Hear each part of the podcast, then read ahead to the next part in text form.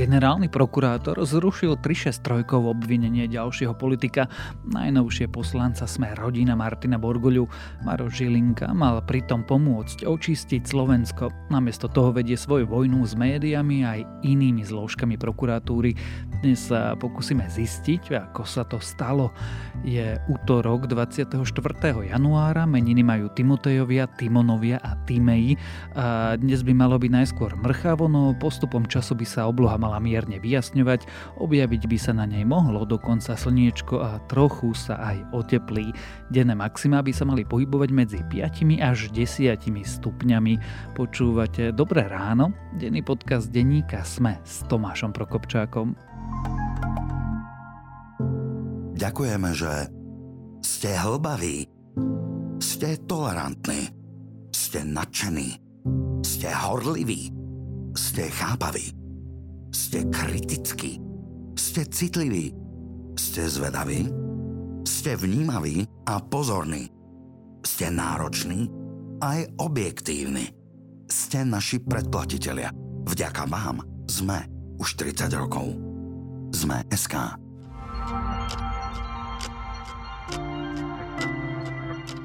A teraz už krátky prehľad správ. Špeciálna prokuratúra potvrdila, že guvernér Národnej banky Slovenska Peter Kažimier minulý týždeň stiahol stiažnosť voči svojmu obvineniu pre korupciu. V piatok o tom písal denník SME. Tento postup naznačuje, že by to Kažimier mohol skúsiť cez 363 Mároša Žilinku. Verdikt v kauze Kuciak by mohol padnúť v apríli, povedala to súdkynia špecializovaného trestného súdu Ružena Sabova s tým, že súd bude pojednávať aj vo februári a v marci. Vôbec prvýkrát by mal padnúť verdikt aj v prípade objednávky vražd prokurátorov, kde sú opäť obžalovaní Marian Kočner a Alena Žužová. Poľsko požiada Nemecko o povolenie poslať tanky Leopard 2 na Ukrajinu. Poľsko zároveň vytvára koalíciu krajín, ktoré dodajú Ukrajine tanky aj bez Nemecka. Zároveň hovorí, že aj keby súhlas Nemecka nezískalo, svoje tanky Ukrajine odovzdá.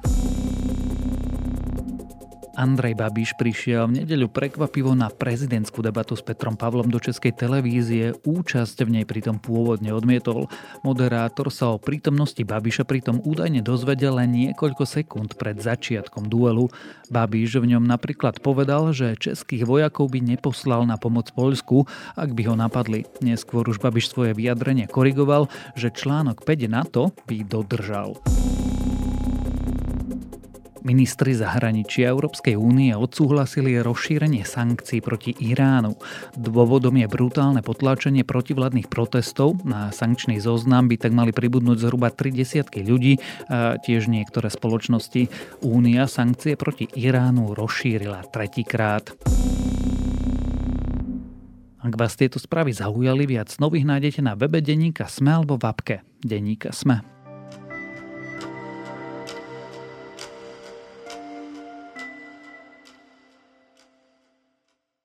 Mal priniesť toľko slubovaný boj s mafiou a s korupciou, mal pomáhať očisťovať štát, mal zmeniť prokuratúru tak, aby sa je dalo znovu dôverovať. Namiesto toho sa generálny prokurátor Maro Žilinka stal známym pre svoje 363 a sporí nielen so špeciálnou prokuratúrou, ale aj s politikmi, s médiami a s tretím sektorom.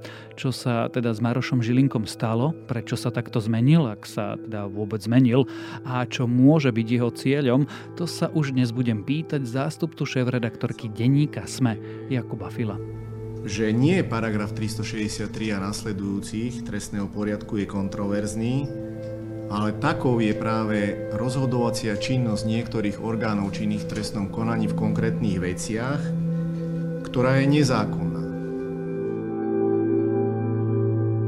Kubo, premiér Eduard Heger pred pár dňami povedal, že Maroš Žilinka je najväčšia chyba tejto koalície. Prečo? No najmä kvôli tomu, že Maro Žilinka vo významnej miere nadužíva paragraf 363 eh, vo veľmi výrazných a politicky exponovaných kauzách, čo úplne nejakým spôsobom eh, nesleduje ten cieľ, ktorý si dala už dnes rozpadnutá vládna koalícia na úvod svojho vládnutia, to nejakým spôsobom zvýšiť dôveryhodnosť eh, celej justície, ale teda všetkých ich častí.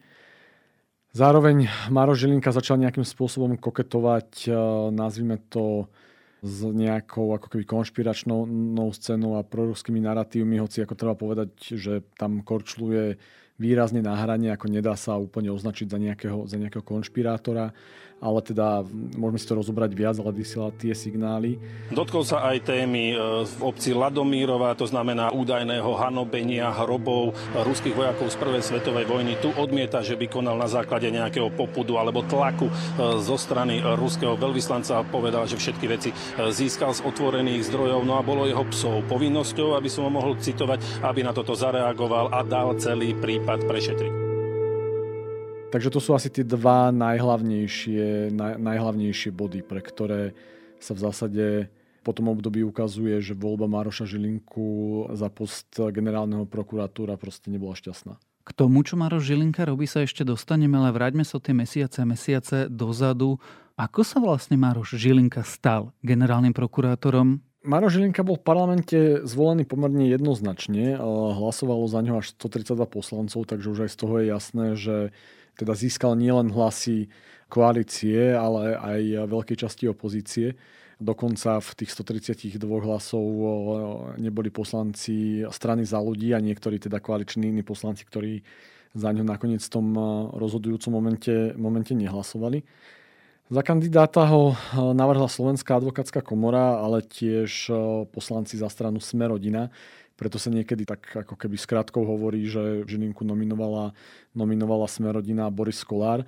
Čo potom na niektorých ako jednotlivých krokoch, ktoré ten Žilinka spravil, respektíve tie niektoré jeho kroky minimálne ako keby zakladali podozrenie, že naozaj to, to tak bolo a ide nejakým spôsobom tej sme rodina po ruke.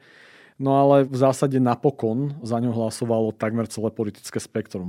Vrátanie, vrátanie celého Olano a celej Smerodiny, veľkej časti SAS a teda hlasy dostala aj od Smeru, hlasu a fašistov. Bolo v tom čase nejaké podozrenie alebo pochybnosti o jeho charaktere? Ja si, ja teraz ma oprav, ale tuším, dokonca nadácia Zastavme korupciu ho odporúčala. Tak eh, Žilinka mal pred zvolením do funkcie v zásade kredit eh, prokurátora, ktorý je v zásade ako keby na tej správnej strane histórie.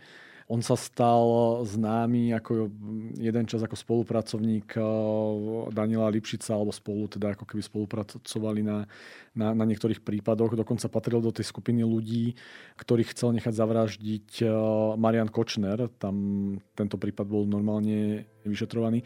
Takže to trochu tak ako keby vytváralo to zdanie, že že Žilinka je na tej správnej strane, strane histórie. Veľmi si želám, aby dnešný deň bol pamätný. Aby sme si ho pamätali ako prvý deň, o ktorom raz historici napíšu, že sa ním začala nová éra vo fungovaní prokuratúry. Vážený pán Žilinka, túto nádej spájame s vami a s vašim pôsobením vo funkcii generálneho prokurátora. Samozrejme, už počas tej voľby sa začali objavovať eh, nejaké náznaky a indície. Väčšinu z nich prezentoval Juraj Šeliga zo za ľudí, aby sme mu dali ten kredit, kedy sa ukázalo, že Žilinka úplne nehovoril pravdu počas verejného vypočúvania na funkciu generálneho prokurátora. Ja som ani na verejnom vypočutí, ani nikdy inokedy neklamal. Odpovedal som na všetky otázky veľmi otvorene, konzistentne alebo tiež, e, že mal kontakty napríklad na pana Gučíka, ktorý mu sprostredkoval kontakty na nejakých politikov. Takže už tam okolo tej jeho voľby to začalo byť také, také ako keby nejasné. Ale samozrejme tým, že ho podporovalo celé politické spektrum a tiež niektoré mimovládky, tak, e, tak v zásade ten kredit dostal. A ani prezidentka Zuzana Čaputová v tom čase nevypočula, nevypočula tie volania, aby nejakým spôsobom aspoň oddialila jeho menovanie, kým sa nevyjasnia tie pochybnosti, ktoré okolo neho vznikli. Samozrejme čelíme aj e, ďalším otázkam a pochybnostiam, ktoré súvisia aj s osobou Maroša Želinku. Viem, že aj dnes e, to bolo predmetom e, aj tlačových vyjadrení, vyhlásení. K tomu chcem povedať, aj bez toho, že by som dostala opred otázku, lebo určite k tomu budú kladené otázky, verím tomu, že Maroš Žilinka, ako ho aj osobne poznám, bude schopný postaviť sa všetkým takýmto otázkam a vyvrátiť pochybnosti.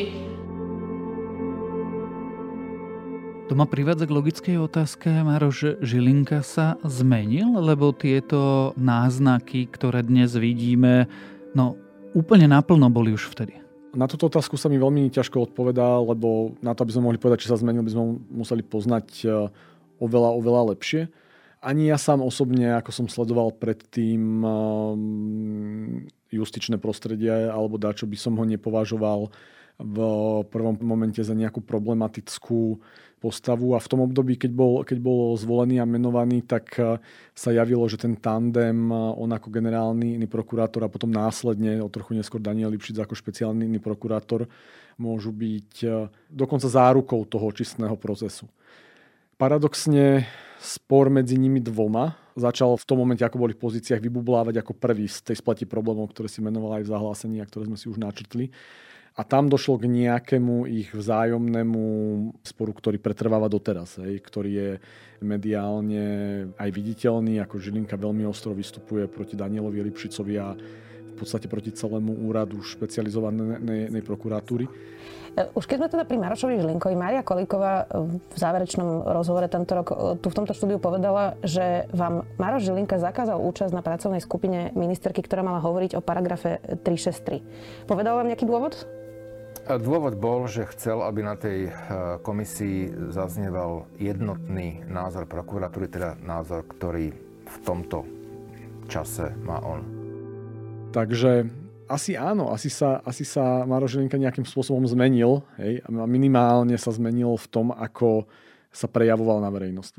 V tom prípade toho sporu mi to príde, že to nie je až tak vecné, že to je dokonca osobné znovu, na to, aby sme to vedeli do detailov analyzovať, by sme buď museli byť uh, veľkí experti v, v tom práve a v, tom, v tých zájomných prekáračkách, ale samozrejme z toho, ako to vnímame, sa zdá, že ten spor je proste úplne ľudsko osobný, že tam je, tam je ten základ toho sporu. Pýtam sa totiž to preto, že či vlastne je to vec, alebo spor o to, ako vnímame právo, úlohu prokuratúry, úlohu procesu v celom tom vyšetrovaní, obvinení a tak ďalej, alebo to je charakterová záležitosť? Ono sa častokrát o Márošovi Žilinkovi hovorí, um, alebo v tých prvých momentoch sa tak hovorilo, že on je taký právny purista, uh, že sa snaží ako keby mnohé tie situácie vykladať to právo veľmi doslovne. To bol príklad toho toho jeho známeho, ako porovnával eh, pozývací list do Československa alebo teda okupáciu, okupáciu Československa s, s obranou zmluvou USA, kde to bolo proste úplne absurdné. Ale stále viac a viac v zásade ukazujú jeho kroky a jeho činnosť to, že on si mnohé tie veci vlastne interpretuje veľmi po svojom. A veľmi nerád by som šiel do takých tých rídzo rídzo právnych vecí, e, kde, kde naozaj, ako, nechcem to zjednodušovať, ale koľko právnikov, toľko právnych názorov, veď preto je ten systém taký robustný s mnohými, s mnohými možnosťami odvolať sa, s vyššími inštanciami, ktoré to posudzujú, veď to je napokon problém 363, ktorá je tou jeho definitívnou právomocou, voči ktorej neexistuje opravný prostriedok.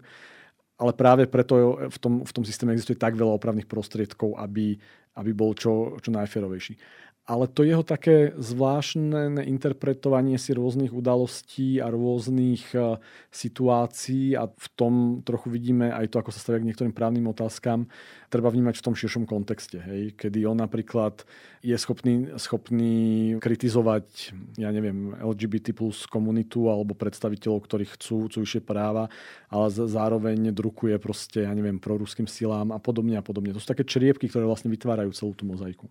Čo je teda najväčším problémom? A naschvál nepoviem Mároša Žilinku, ale povedzme, že generálnej prokuratúry, pretože niekedy s tými postojmi vlastne vystupí jeho zástupca, nie on samotný.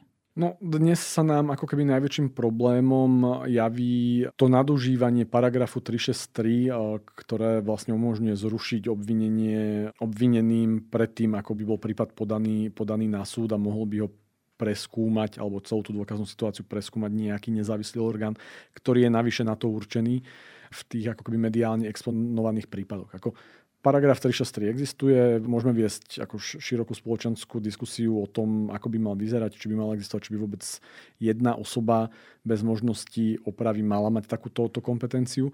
Ale ten Máro Želinka ju začal tak výrazne využívať v tých najextrémnejších, alebo teda tých najvypuklejších prípadoch, ktoré súvisia s tým, čo by sme mohli nazvať ako keby tou očistou spoločnosti po tých uplynulých rokoch, že to naozaj začalo budiť veľkú nedôveru v tom, ako a z akých dôvodov on vlastne nepostupuje. A z akých dôvodov? Prečo to Maroš Žilinka robí? To je veľmi záľudná otázka, lebo on samozrejme ako každý ten, to využitie toho paragrafu nejakým spôsobom zdôvodňuje.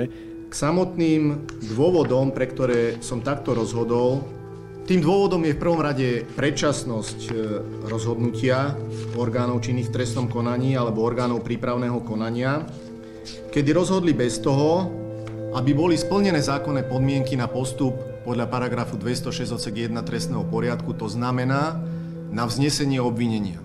A znova je na nejakej právnej interpretácii, či v tom má on pravdu alebo nemá, no ale to je práve chyba využívania toho paragrafu. Veď uh, v nejakom ako keby čistom procese by o vine a nevine hoci koho mal rozhodovať súd. Hej.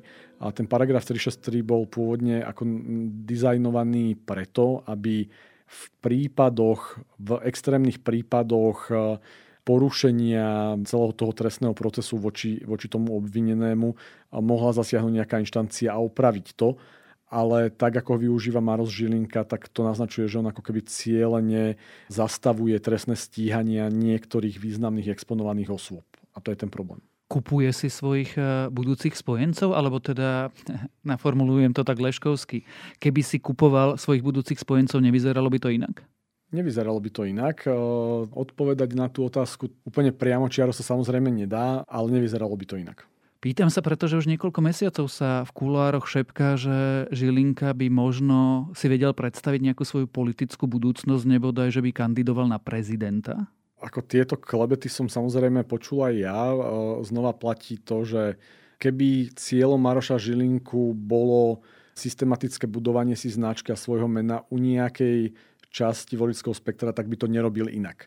A samozrejme odpoveď na otázku, či sa chystá kandidovať za prezidenta alebo nie, je dnes eh, veľmi hypotetická. Už ani nie tak predčasná, keďže, keďže tie voľby budú za rok a dva mesiace, takže za chvíľku sa nám začnú, začnú eh, vynárať prví kandidáti a tým pádom trošku tak zvádza špekulovať nad tým, že kto by mohol byť kandidátom v takomto spektre pre voličov, ktorí dnes volia strany ako je hlas alebo, alebo fašistické strany, alebo teda nie hlas, ale primárne smer, potom hlas, potom fašistické strany. A keďže tam okrem takých tých významných postavičiek, ako je, ja neviem, Robert Fico a Štefan Harabín, ktorý akože dlhodobý víťaz, ktorý nikdy neúspel, sa nám zatiaľ nenúka iná výrazná postava, tak eh, sa nám tam ako keby žiada inštalovať toho Maroša Žilinku. Či to napokon tak bude ukáže čas, hej, ale Maro Žilinka si tým spôsobom, akým dnes ad 1 vykonáva svoju funkciu, to je tá problematická časť, ale aj dva, ad 2 aj tým, ako komunikuje na sociálnych sieťach, k akým témam a ako sa vyjadruje, tak eh, si buduje výraznú rozpoznateľnosť práve v tomto voličskom spektre. Ja držím mu palce teda v jeho cyklistickej budúcnosti, ale keď všetko to, čo, čo sme si tu povedali, keď to všetko zhrnieme, čo to robí so spoločnosťou? No, my sme si to už niekoľkokrát povedali, eh, že najväčším problémom eh, toho jeho výkonu funkcie v prvom rade je to, že neposilňuje a neopravuje tú výrazne naštrbenú dôveru verejnosti v nejakú čistotu justícia toho, toho procesu. Skôr naopak, no, keď tá spoločnosť vidí, že systematicky, pravidelne a cyklicky sú nezvratným rozhodnutím generálneho prokurátora zastavené trestné stíhania voči naozaj exponovaným osobám v kauzách, kde navyše už existujú nejaké dielčie rozhodnutia a rozsudky, tak, tak ako minimálne to prehlbuje tú nedôveru. Hej. A o to viac, že je to navyše spojené s tým, že Maro Žilinka kvôli jeho dlhodobejšiemu vzťahu s médiami veľmi zle komunikuje s tými médiami v zmysle, v zmysle, že im neodpoveda na otázky, neargumentuje o tých veciach, o tých, tých svojich rozhodnutiach, čo ešte viac vytvára, vytvára ten, ten pocit, že že tie jeho rozhodnutia nie sú s kostolným poriadkom. Zdôrazňujem, vytvára pocit. Hej.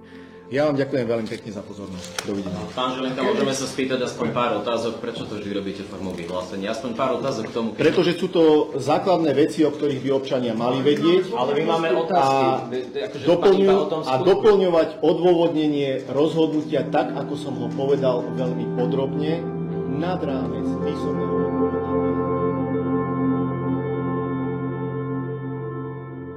Ale žiaľ Bohu, to, ako je ten paragraf nadizajnovaný, ako ho Žilinka využíva, v zásade nikomu neumožňuje nezávisle preveriť ad 1 to, či Žilinka rozhodol správne a ad 2 to, či tí obvinení, ktorých on v zásade takýmto spôsobom v úvodzovkách oslobodzuje, sú viny alebo nie.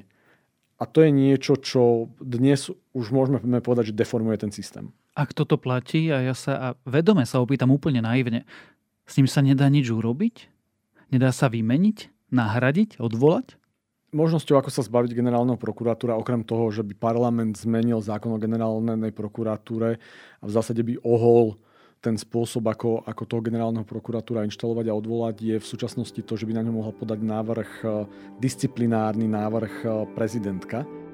Nie je už ten proruský hoax a to šírenie dôvodom na to, aby ste zvážili možno aj návrh na disciplinárne potrestanie pána Žilinku? To je vaša kompetencia. Zvážujem to napriek tomu, že ju o to niektorí poslanci si vyzvali, tak ona to zatiaľ stále nespravila a v podstate sa zatiaľ ani nedivím, hej, lebo okrem toho, že Žilinka zvláštne komunikuje na sociálnych sieťach a šíri niektoré proruské narratívy, tak on v zásade dnes využíva jeho existujúce kompetencie.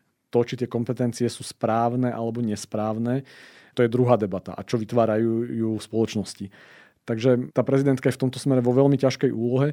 Minimálne už ale minulý týždeň povedala, že, že plánuje sa obratiť na ústavný súd s tým, aby aj v kontexte konania Maroša Žilinku, aj v kontexte v akých prípadoch je využívaný paragraf 363, preveril ústavnosť tohto paragrafu a či ten paragraf plní svoj účel na to, prečo bol vytvorený. Uvidíme, ako to dopadne. Ja sa úplne na záver vrátim paradoxne k úplne prvej otázke. Je generálny prokurátor najväčšou chybou tejto vládnej koalície? Je veľmi ťažké pri tejto vládnej koalícii rozprávať o tom, čo je jej najväčšou chybou. Ja by som stále povedal, že najväčšou chybou tejto vládnej koalície je Igor Matovič. Ale keby sme mali robiť hierarchiu, tak Maro Žilinka asi bude v prvej peťke najväčších chýb tejto vládnej koalície. O Marošovi Žilinkovi, o jeho fungovaní a o tom, či taký vždy bol, alebo sa časom zmenil, sme sa rozprávali so zástupcom šéf-redaktorky denníka SME, Jakubom Filom.